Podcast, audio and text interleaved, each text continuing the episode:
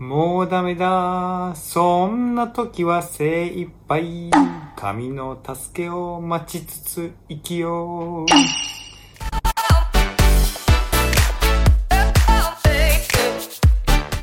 こんにちは。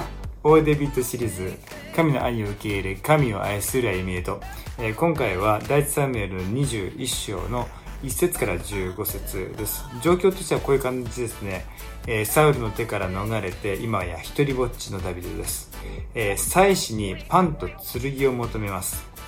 えー敵国の王様に向かって気違いを装って自分の身を守らなければいけない、そういう状況です。多くの部下に囲まれたこの将軍が今は一人ぼっちです。パンに困らなかった将軍が食べるものに困っています。え武器ならどんなものでも自由自在だった将軍が今、剣一振りさえも用意できません。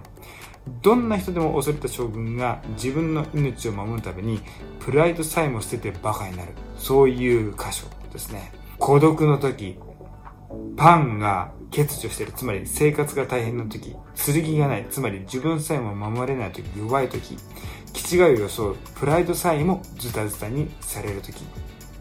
でもですね、この中のダビデは、少なくとも不平不満の奴隷にはなっていないように見えます。黙々と精一杯生きてやれることをやっている姿が描かれていると読むこともできるでしょう。私たちもダビデではありませんけれども、同じようにボロボロの時、神の助けを待つ。